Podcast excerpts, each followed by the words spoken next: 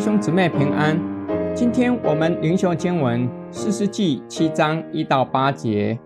耶路巴利就是基甸和所有与他在一起的人，清早起来，在哈绿泉旁安营。米甸营就在他们的北面，靠近摩利山冈的平原上。耶和华对基甸说：“与你在一起的人太多，我不能把米甸人交在你们手中。”免得以色列人向我自夸，是我们自己的手救了我们。现在你要向众民宣告：害怕战栗的可以回去，离开基列山。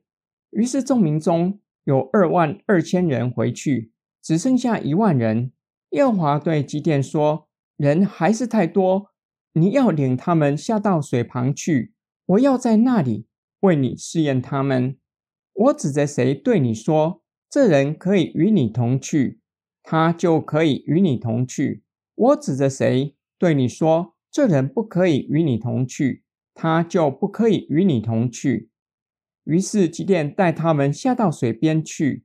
耶和华对基甸说：“用舌头舔水，像狗舔水的，你要把他们安置在一处；屈膝跪下喝水的，也要把他们安置在一处。”用手捧到嘴边舔水的总数共有三百人，其余的人都屈膝跪下喝水。耶华对基甸说：“我要用这舔水的三百人拯救你们，把米甸人交在你们的手里。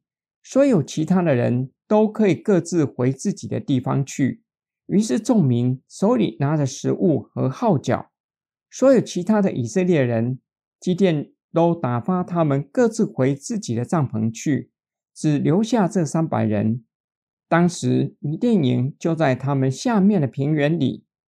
耶路巴利就是基甸和所有与他在一起的人，在哈绿泉旁安营。米甸营就在他们的北面，靠近摩利山冈的平原上。上主指示基甸：三万两千人太多了。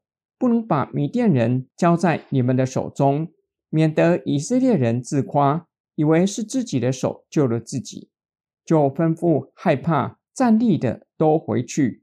于是有二万二千人回去，只剩下一万人。上主认为人数还是太多，指示基甸带领那些人下到水旁去，要试验他们。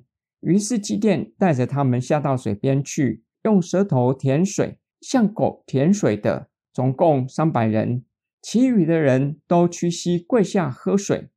上主指示基甸，他要用这三百用舌头舔水的，其余的人都叫他们各自回自己的帐篷去，只留下三百人。今天经文的默想跟祷告，上主以慈爱和怜悯，且以无比的耐心等候基甸，基甸终于顺服上主。带领跟随他的人来到哈绿泉旁安营。本段经文一开始称呼基甸为耶路巴力，意思是巴力若是神，就让他为自己辩护吧。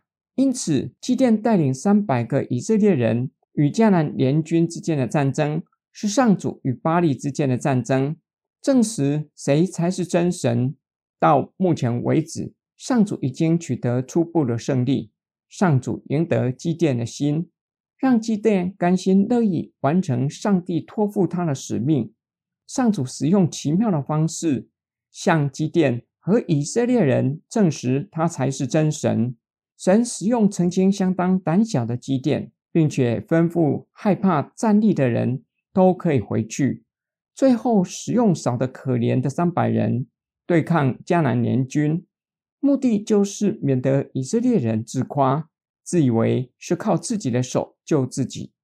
因此，得胜的关键不在乎人数多寡，也不在乎士兵的能力。所以，士兵喝水的方式，并不是上主使用他们的关键。重要的关键在于上主定义使用仅仅三百名兵力，最后取得终极的胜利。今天的经文给我们三个重要的学习。第一个学习要建立正确的心态。我们若是过分看重外在的资源，即使取得初步的成就，最后可能会偏离正道，以为是靠自己打拼来的。第二个学习，顺服神是所有侍奉神的人必要的态度。上主指示基甸将人数砍去三分之二，只留下一万名的兵力。